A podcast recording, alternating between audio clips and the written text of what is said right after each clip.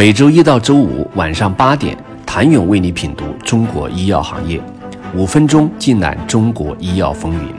喜马拉雅的听众朋友们，你们好，我是医药经理人、出品人谭勇。高端人才为何在生物科技公司待不住？一位资深医药行业猎头表示：“职业是双向选择，通常一年之内的变动都是因为不太合适。可以从三个方面来分析。”一是市场环境的变化导致竞争越来越激烈，市场将加速分化，给企业的压力也越来越大。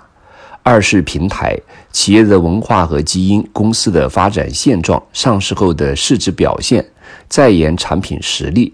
三是个人因素、能力和心态接不接得住。为了避免这种情况发生，首先企业必须清楚自己要什么样的人才。药企 HR 必须和管理者共同构建人才画像，是选择来自单纯跨国药企的人才，还是来自跨国药企但又在国内民营企业试炼过的人才？现在生物科技公司也在尝试阶段。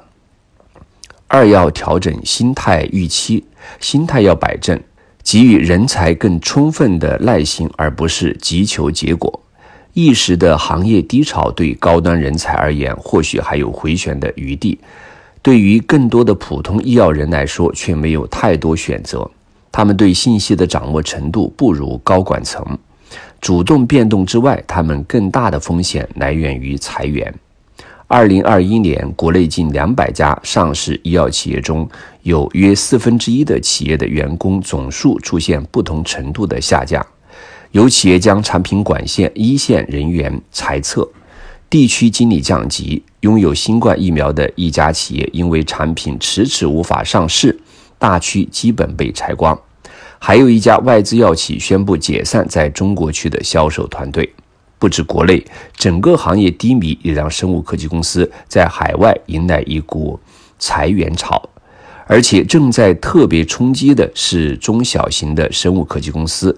越来越多的公司宣布，他们将解雇员工，甚至高级管理人员也未能幸免。截至四月十九号，已经有约四十二家生物科技公司宣布过裁员计划，并且数目呈现不断增长的趋势。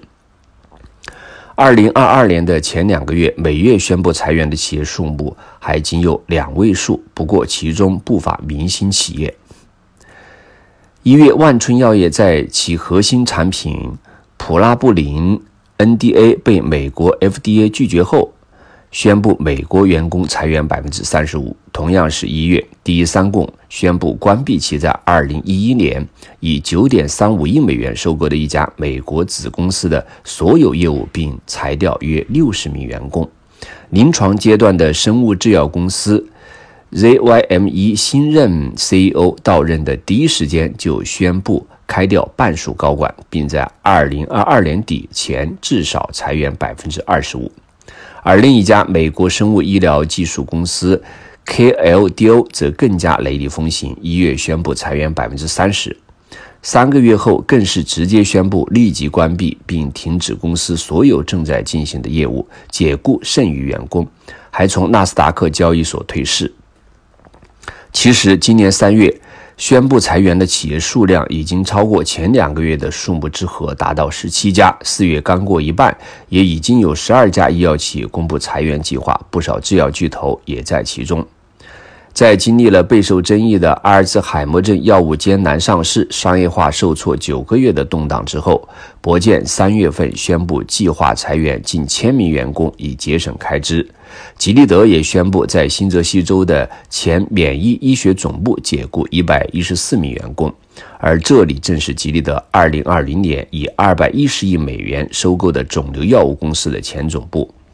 三月，默沙东也宣布裁掉在去年刚刚以一百一十五亿美元收购的某生物科技公司的一百四十三名员工。